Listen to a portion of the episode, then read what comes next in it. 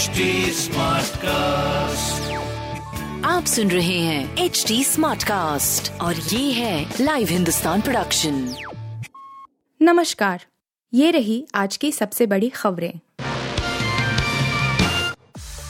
ऐसे एससी का समय खराब करते हैं। बीबीसी डॉक्यूमेंट्री बैन के खिलाफ सुनवाई पर बोले रिजिजू।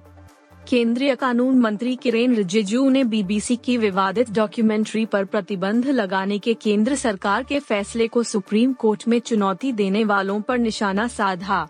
उन्होंने कहा कि कुछ लोग न्यायालय का कीमती वक्त बर्बाद कर रहे हैं।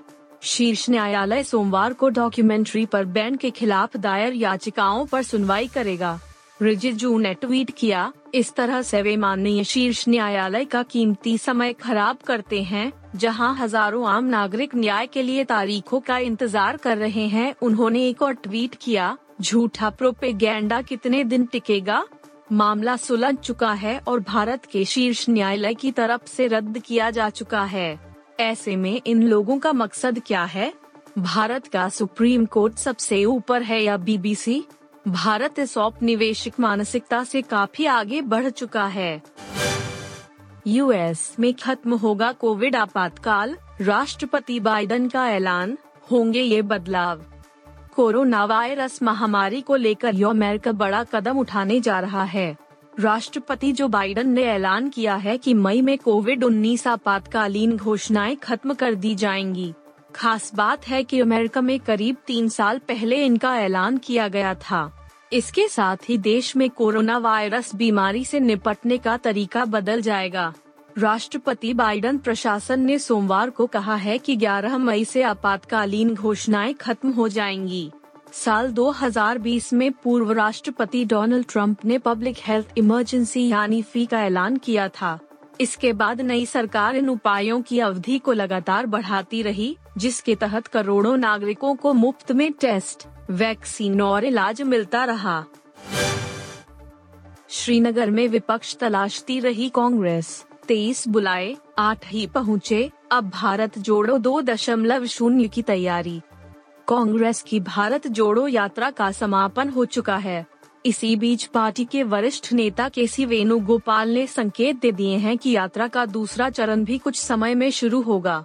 खास बात है कि श्रीनगर में आयोजित समापन समारोह में कांग्रेस को विपक्षी एकजुटता के मामले में निराशा मिलती दिख रही है। पार्टी ने करीब तेईस दलों को न्योता भेजा था, लेकिन केवल आठ ने ही शिरकत की। कांग्रेस को उम्मीद थी कि आमंत्रित किए गए सभी दलों के प्रतिनिधि शेर कश्मीर स्टेडियम में कांग्रेस का हिस्सा बनेंगे।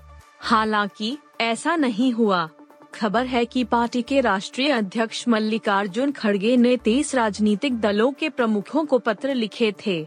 विपक्षी एकजुटता के लिहाज से कांग्रेस को निराशा हाथ लगी। गौतम अडानी टॉप दस अरबपतियों की लिस्ट से बाहर, एक महीने में गवा दिए छत्तीस दशमलव एक अरब डॉलर। कहा इस साल गौतम अडानी को दुनिया के सबसे बड़े रईस बनने की उम्मीद थी और अब वह टॉप दस लिस्ट से ही बाहर हो गए। अमेरिकी इन्वेस्टमेंट रिसर्च फर्म और शॉर्ट सेलर हिंडनबर्ग की रिपोर्ट के बाद अडानी ग्रुप के स्टॉक्स ऐसे गिरे कि गौतम अडानी को ब्लूमबर्ग बिलेनियर इंडेक्स के टॉप दस अरबपतियों की लिस्ट में चौथे नंबर से ग्यारहवें पर लाकर पटक दिया। इस साल अडानी की संपत्ति छत्तीस दशमलव एक अरब डॉलर कम होकर चौरासी दशमलव दो एक अरब डॉलर रह गई है। आज से खेले जाएँगे रणजी ट्रॉफी के क्वार्टर फाइनल मैच। जानिए किससे भिड़ेगी कौन सी टीम? रणजी ट्रॉफी 2022-23 के नॉकआउट मैचों की शुरुआत आज यानी 31 जनवरी से हो रही है। मंगलवार से खेले जाने वाले क्वार्टर फाइनल मैचों में रोमांच देखने को मिलेगा। क्योंकि अब टूर्नामेंट में आठ ही टीमें बची हैं, जिनके पास इस साल का खिताब जीतने का मौका है। देश के चार अलग अलग शहरों में आज से क्वार्टर फाइनल मैचों की शुरुआत हो रही है जिनमें से कुछ मैच लिव देखे जा सकते हैं।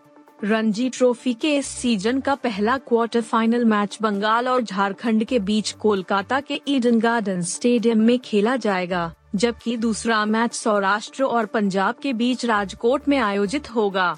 तीसरे मैच में कर्नाटक की टीम का सामना उत्तराखंड से होगा। आप सुन रहे थे हिंदुस्तान का डेली न्यूज़ रैप, जो एच टी स्मार्ट कास्ट की एक बीटा संस्करण का हिस्सा है।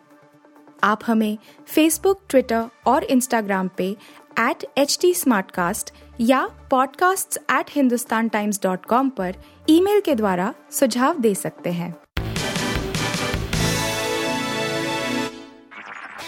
सुन रहे हैं एच डी स्मार्ट कास्ट और ये था live Hindustan production smart Smartcast.